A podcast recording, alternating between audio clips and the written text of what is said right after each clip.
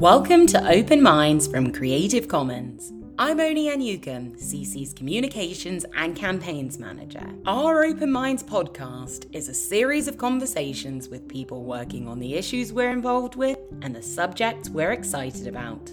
Each episode, we sit down with amazing guests who are working to make the internet and our global culture more open and collaborative. Happy Open Education Week, an annual celebration that provides a platform for actively sharing and learning about the latest achievements in open education worldwide, taking place this year from March 7th to the 11th. In this episode, we're switching things up a little. My colleague, Cable Green, CC's Director of Open Knowledge, sits down for a conversation about open education with Angela DeBarger Program Officer in Education at the William and Flora Hewlett Foundation. Angela is widely recognized as an advocate and champion for open education. Her portfolio at the Hewlett Foundation addresses open education, aiming to democratize knowledge, create inclusive and engaging experiences for learners, and advance racial equity in education systems. Angela is a native Californian outside of work enjoys spending time with her two boys. Enough from me, time to pass the mic to Angela and Cable. Okay, welcome, Angela. We want to start by giving our community an opportunity to get to know you a bit better and explore your background in open education. So, to that end, can you tell us a little bit about how you were first introduced to open? Yeah, sure. Well, I'm so glad to be here, Cable. And I thought I'd start by, by sharing that my background in, in education is really around assessment and curriculum design. And so I learned about open education probably around seven years ago in my previous role when I was a program officer at the George Lucas Educational Foundation. And in that role, we're working with teams to develop project based instructional materials and building evidence base for, for project based learning. And part of that approach was around setting ambitious learning goals and supporting relationships in the classroom and from the classroom to community. Also, a core piece of that was around relevance and supporting educators and students or, and learning from them about how they really make these materials their own and, and make them uh, meaningful for their own learning and, and learning from how teachers are adapting and localizing with resources. And so I, in the midst of doing all of this, happened to attend a convening that was focused around the value of open education for more inclusive and accessible learning. And the connections to our goals for project based learning really made a lot of sense to me. I saw how open education was really centered around agency and ownership. And this is what we imagined for our work in project based learning. And it was an aha moment for me, too, that we could be explicit about this through open licensing. And I became curious about questions like, how and under what conditions can using open education lead to deeper learning, more connected, more ambitious learning? And so after that experience, I've been an advocate for open education ever since. That's great. You mentioned supporting relationships and adapting and localizing resources, problem based learning. So that, that was a lot of what you were doing at Lucas. Say a little bit more about that. How does open education, in your view, support those things, support relationships in particular? I think it's about, again, like being explicit that this is really about making this work your own and making it relevant and wanting the, the learning experience to be a place where we can connect to our histories, our identities, our experiences. And open licensing is a piece of that because it's a way of explicitly acknowledging that it's okay to do that. It's okay to make changes to the materials that, that enable that. But then the notion of openness and sharing and collaboration is also a, a core piece of that. And so that's where I see the connection to the work that we were doing in project based learning and the work that I continue to do at the Hewlett Foundation around deeper learning. Well, that's a good transition. You moved from Lucas to Hewlett. Tell us a little bit more about the Hewlett Foundation and the role that it plays internationally in advocating for open knowledge.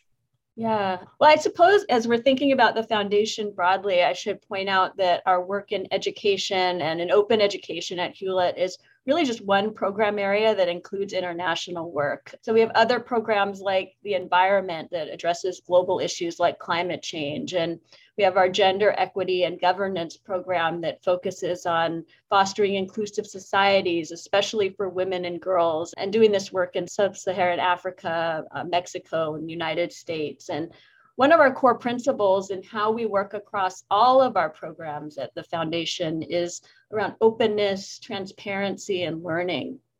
And so, as part of that, we have an open policy where open licensing is the default for all of the products and outcomes of grant activities because we want to support sharing and we want to allow others to use and build on what we're learning. Now, more specifically, in our work in education and our education program, our main goal for our, our, international work there, which is probably about a quarter of our work in open education, is a more diverse and inclusive field. And we do this by uh, supporting knowledge sharing through global networks like Creative Commons and, and Open Education Global and we really want to be active too in, in lifting up a diversity of perspectives and voices to help shape how the field evolves. And in addition to the work with Creative Commons, Open Ed Global, we collaborate with mentorship networks like the Global OER Graduate Network, which works with graduate students and supports their research and learning. And while we're working sort of in these more grassroots ways, we also want to support governments in doing this work. So our partnerships with organizations like UNESCO and the Commonwealth of Learning are also important because they work directly with ministries of education who help to create the supportive policies and practices, and the enabling conditions for success for open education in schools and school systems. So really our, our role as a funder is to support the field in, in staying at this leading edge of both open and education with an emphasis on, on equity and access. There's a lot going on for sure. yeah, that's true. So, Angela, you're widely recognized around the world as both an advocate and a champion for open education. And in the past several years, you've really focused not only your work, but I would argue the field on uh, diversity, equity, and inclusion in education. So, as you're engaged with that work, what elements of openness play in building a more diverse, equitable, an inclusive opportunity for everybody in the world to get not only access to education content, but really amazing education opportunities for everybody?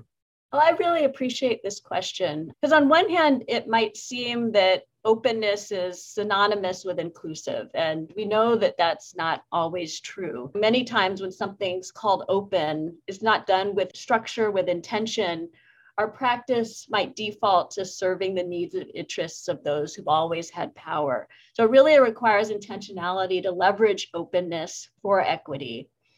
And at the same time, I also believe that equitable and inclusive learning are not possible without openness. And I think about openness in terms of being vulnerable to acknowledging where we have power or where we don't and how we use that power and openness in being willing to to listen to others and take the time to understand how they make sense of the world. I think about openness in sharing our own work even when it might not be perfect and putting it out there for feedback and being curious about what others say and do with it and how they use it and an openness in, in taking the time to learn about each other's culture and identities and beliefs and reflect on our own experiences. Again like being curious about ourselves and each other. So maybe to make it a little bit more concrete to give an example one of the teams that i get to work with around some of this is the center for black brown and queer studies. And as they thought about the kind of OER that was needed now, particularly in this time of online and hybrid learning, they felt like many students needed a mental break from their screens, from their environments. And so they created a, a series of audio shorts which blend guided meditation, storytelling, podcast, and they really create a space for stimulation and escape. And they invite listeners to think about their histories and identities. And in listening to these, I really found them quite healing. And I found I needed that time for reflection and and connection. And so I really like to see more of, of that kind of work. And again, it comes back to being intentional from the beginning around this so that learners can connect with each other and, and participate and, and learn in ways that are meaningful to them. I really liked what you just said about leveraging openness for equity and that open is a necessary but not a sufficient condition for equity. And that's very much in line with one of our top level principles at Creative Commons, which is that open knowledge is a necessary but not a sufficient condition to fix the world's biggest challenges. You mentioned climate change a minute ago, or preserving biodiversity, or gender equality, or clean water. I mean, pick your United Nations Sustainable Development Goal. I really like uh, that idea that you put forth that open is going to be a key part of the work that we all need to do to make the world a better place. And it's not the only thing that we have to do. Yeah exactly exactly. Really we have to think about how we're working across all of these elements and, and bringing open is a piece and we have to coordinate it with the other structures and within the systems and sometimes change those systems so that open really is advancing our goals around equity I want to come back to that idea in just a moment this idea about working uh, with other sectors of society. But before we do that, I want to get your thinking about the future a little bit. So at Creative Commons, uh, we're celebrating our 20th anniversary this year, which is very exciting. And while we're uh, celebrating, we're also doing a lot of reflecting on the past two decades while thinking about the future of open. And so, what do you find yourself both being nostalgic for in the early days of open education? And more importantly, what do you hope to see in the next decade of open education? Well, I feel like I've only really been deeply immersed in open for the past like four to five years or so. So I feel like I'm just diving in as the field is maturing. I'm not sure the perspective to feel nostalgic for the early days, but I do think it would have been really fun to be in those early conversations, hatching ideas about open educational resources and their potential for changing the educational landscape and being bold and imagining what a different future for education might look like. And I have to say, like, I'm really excited about where the field is today. The growth has been incredible. And even in the time I've been at the Hewlett Foundation, I've seen major progress. For example, like OpenStax saving students over $1 billion and beginning to see millions of dollars of state funding here in the US invested in OER and related initiatives, and system leaders supporting open education because they see clear connections to their goals for student success. And it's not just about affordability, it's also because they see those connections to their priorities related to equity and inclusion. And internationally, of course, we've got the adoption of the UNESCO OER recommendation, which is huge, and commitments of governments to investing in, in open education and including that as part of their core work in education. But it's also interesting to me today and, and looking ahead that I feel like we're at a point where it's even more important to be bold, maybe even than it was in the early days, because too often I'm I'm seeing educational materials still used to reinforce didactic models of learning or forms of teaching and learning that we know aren't the best for students or not supported by the learning sciences and so I'd like to see us in the work in open education be more bold in, in taking a stand to create open educational resources that support richer, more connected learning.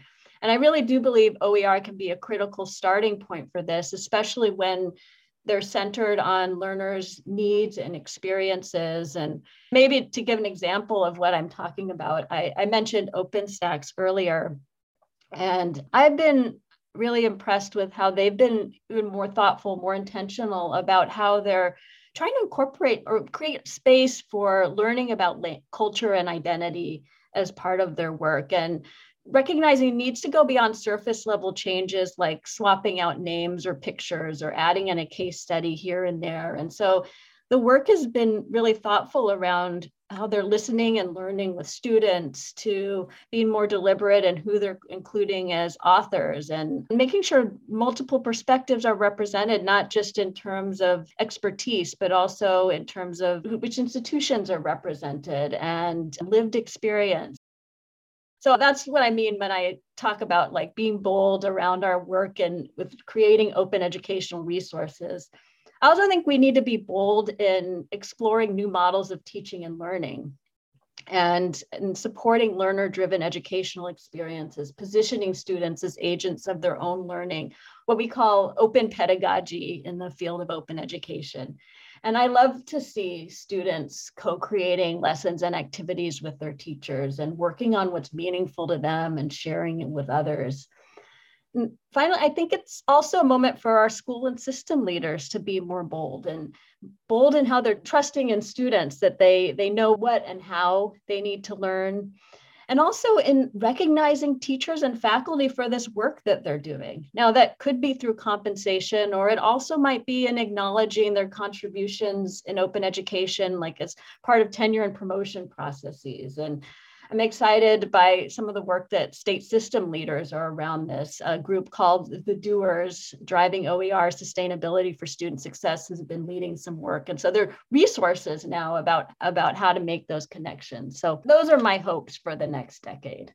That's great. Thank you for laying out that roadmap. That's a lot of, to use your word, bold changes. So, I guess my follow up question would be Do you think we're collectively on the right track for that open education future that you've just laid out? Uh, and if not, what course corrections do we need to start making? Yeah. Well, I think we're getting there. I'm seeing progress both in the classroom levels, at the system levels, in terms of adoption and effective use of open educational resources, open pedagogy. And I have thoughts about the idea of of course corrections. For one, I don't think it's ever going to be a straight path or, or, or, track, and there's no one right way to do this. I really do believe we're going to see multiple pathways and there are multiple possibilities for how to get started here. So context matters. It's going to look different depending on where people begin this work. For a, a faculty member might, who starts with adopting an open textbook you know over time that might develop to adapting the book and then co-creating lessons and co-authoring books with their students or from the school system leader level beginning even with asking the question about how open education connects with goals and priorities for student success is an important starting point. And then collaborating with their colleagues to see where it goes from there. I think any of these entry points creates opportunities for integrating open education in ways that can really be transformational, especially when we're mindful of how we're including um, students, uh, learners who've been marginalized in our schools and in our communities as, as part of that process. The second thought I wanted to share about this idea of course correction is I don't know that so much of a a need for a course correction. But I do think that those of us leading the work in open education can be more intentional about how we're connecting with educators and students and meeting them where they go to learn and asking questions about how open education can help. So it's not always about putting open education or OER at the center and expecting people to follow in faith. Along those lines, I I'm curious about how we can partner and learn with others and in doing so improve our work in open education. I think about like experts and communities that focus on learning disabilities and civil rights and experts who teach about race, culture, and identity in schools and social and emotional learning. I feel like exploring these connections and intersections are going to be mutually beneficial for the field of open education and for each of these areas. Well, so that's a great loop back to what we were discussing uh, before about where we might partner with other sectors of society when we have similar goals. So, uh, where do you see the opportunities for Hewlett, Creative Commons, and other partners in the open education movement with these other movements, some of which you just detailed, uh, where those movements have overlapping goals with open education? And then once we've identified where some of those overlapping goals might be, how do we join forces with those partners on shared projects so that we can both move forward open education goals that we might have uh, broadly and the goals of our partners?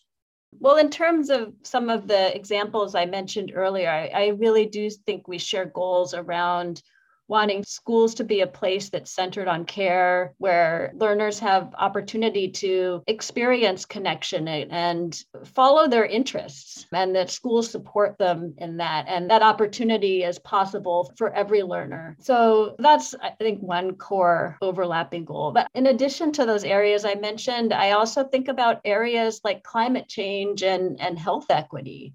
And as part of that, I want to acknowledge Creative Commons work to promote open access to climate and biodiversity research because we need to build public understanding and expand research and related to that create educational opportunities to learn about these things learn about our environment and each other. And it starts with that that foundational work in, in, in to, to open access resources and i do see that like creative commons is uniquely positioned to help support and facilitate those connections between open access, open data, open education. So that's one of the reasons it's so great to partner with you in this work.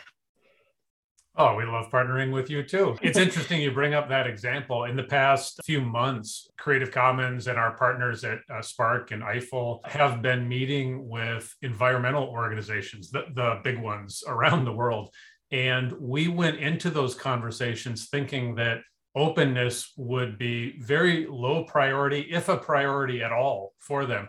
And what we found was quite the opposite. As you said, we found that once we had a discussion with them about how open knowledge about climate and open knowledge about biodiversity preservation was core to them solving these big problems and for all of us to solve these big problems collectively.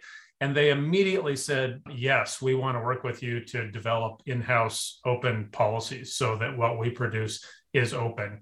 Yes, we want to open up what we already have. Yes, we want to participate in a global campaign that raises awareness about the importance of sharing knowledge and just developing a culture of sharing among the world's scientists and educators. They got it immediately and we were terribly worried they were going to say, oh, no, that's not the most important thing in climate. We have so many other things. We don't have time for open. It's like they immediately saw that it was not the whole solution, but that it was part of the core infrastructure in order for their goals to be successful. And just as you said, you know, it really struck me that I think in the open education movement, we haven't worked in those spaces enough, right? We haven't taken the time to reach out to other social movements that are also working to make the world a better place and are working uh, to provide better environments for people, for humans, and that there's just so much opportunity for for the open ed movement to engage in those discussions. Yeah, I completely agree. And that's exciting to hear that it's making this progress. And I think, you know, it's about both making sure that the experts in the field have access to the research they need to, to build on that, but also think about the general public. And a lot of this work, you know, when I think about climate change, mindsets about about what we need to do as individuals or in our local communities to change our practice to make a difference and so opening up knowledge around that and, and making it accessible to the public is hugely important. You said something really important a few minutes ago about that context matters, right? The where I am in the world matters. What language I speak matters. My past matters to my educational experience. And one of the things we've been talking about with these environmental organizations is that, yes, it's important that the research about climate is shared. It's important that the educational resources about climate is shared. And when it's openly licensed and it's actually made open, the context that matters can adapt those resources. So if you're dealing, say, with, with opening COVID vaccine patents as an example, there are manufacturing centers around the world, which could actually take that knowledge, uh, bring it local, and provide more vaccines to people. If there's uh, research about climate that's available from one country, the solutions may be different or may need to be adapted for a different country or location. And the same thing with educational resources, right? The examples might not be right. The language might not be right. The size of it or the way that it's delivered or the practices that are employed might need to be different to meet the needs of educators and students in a, a different part of the world. And there was a very productive conversation with these environmental orgs of them acknowledging what they produce at an international level is not one size fits all. and that they have to date really lacked the ability to get the kinds of adoption of the action that they wanted because they were giving out non-open materials that couldn't be adapted because of context and so i think to have that be part of the conversation as you pointed out is, is really important. Yeah well i'll just say one more thing about that is if that is the goal then i think those of us who are sharing resources also need to be thinking about how we're putting out the supports to help others figure out how to make productive adaptations. And to understand when there is an adjustment made what the implications of that might be for you know in the case of education for learning. We want to see these resources out there and available for sharing and adaptation and have the the support so that others know how how best to to do that and create those channels for learning and sharing when others try something out and that works to be able to to share that back with the broader community Absolutely. You mentioned this a little bit before, but I want to dive a bit deeper as we're looking at ways to support, sustain, enhance the work that happens in open education. That all requires uh, funding. It all requires support. It requires permission. And I don't mean legal permissions, I mean like sometimes political permission or permission within organizations. And so, one of the things that uh, many of us do, including at Creative Commons and a lot of our partners, we work in the policy area to provide these conditions. So, you mentioned the UNESCO recommendation on OER. So, we've got this this uh, universal or at least international document that the world's governments said yes in consensus these are things that we need to do to support open education what policies do you think the world's governments and other funders that are funding in the education space and research spaces need to adopt so that we can maximize the sharing of knowledge? Well, I think about policies that support open licensing as one piece of it. I also think about policies to support capacity building, like around the creation, access, use, and reuse of resources, particularly resources for educational purposes, so that we're supporting the time and space for educators to to learn how to do this work so that they can connect with each other and, and share effective practices and share the results of their work. Related to this, but a little bit different, I, I also think about policies that encourage collaboration. You know, so within a school or institution, I feel like we still need to do a lot of work to break down silos among those that need to collaborate to do this work. So, for example, like libraries and centers for teaching and learning and, and faculty, and making sure that there's space for them to work together. And I think that that can be codified in, in policies in some ways and I think policies for collaboration regionally and internationally. Again, so we're sharing effective practices around what works. And then also, there could be opportunities for better policies around how materials and information are developed and used in ways that intentionally benefit those who've been marginalized in our society and want to make sure that their perspectives and interests are not only represented and included, but even beyond this, that these communities are actually involved in shaping and defining policies. So, those are some thoughts about potential new policies that would be helpful. But I also think it's not all, always about creating new policies. Sometimes the work might be about changing or removing policies that are getting in the way or limiting opportunities for sharing knowledge. So, uh, depending on the context, I think it might be a mix of those things. Great, thank you. So, to wrap it up, I want to acknowledge that we're in challenging times right now. We are still in the middle of a global pandemic, which has had some really awful effects on teaching and learning. There are many students that are still not back in school around the world. We've got, you know, the Ukraine is being invaded right now by Russia, which is causing mass migrations. And uh, again, uh, students and other educators and researchers being pushed uh, out of their homes and out of their workplaces and, and fleeing. These are hard times. And so I'm looking for a bit of hope from you, if I could. What's one thing that that education can do or that we educators can do to make the world a better place? The thing that comes to mind for me, both professionally as an educator, but also personally as a parent. I'd like to see us expand our vision of student success to one that's more than just about course requirements and graduation rates. I really would like to see more schools become and learning to to be a place where students, educators experience care and have the space to discover themselves and discover a sense of joy and purpose through the learning that they do with each other. And this goal is really what gives me purpose and drives my work in open education. That's beautiful. Thank you, Angela, for your time today. It was really a joy speaking with you. Well, my pleasure to be here. Thank you, Cable. Thanks for listening to Open Minds from Creative Commons. Special thanks to the musician Broke for Free, whose track Daybird you heard at the beginning of this episode and you're listening to right now. It's available under the Creative Commons Attribution License, meaning it's free for anyone to use. You can find it at the Free Music Archive, freemusicarchive.org.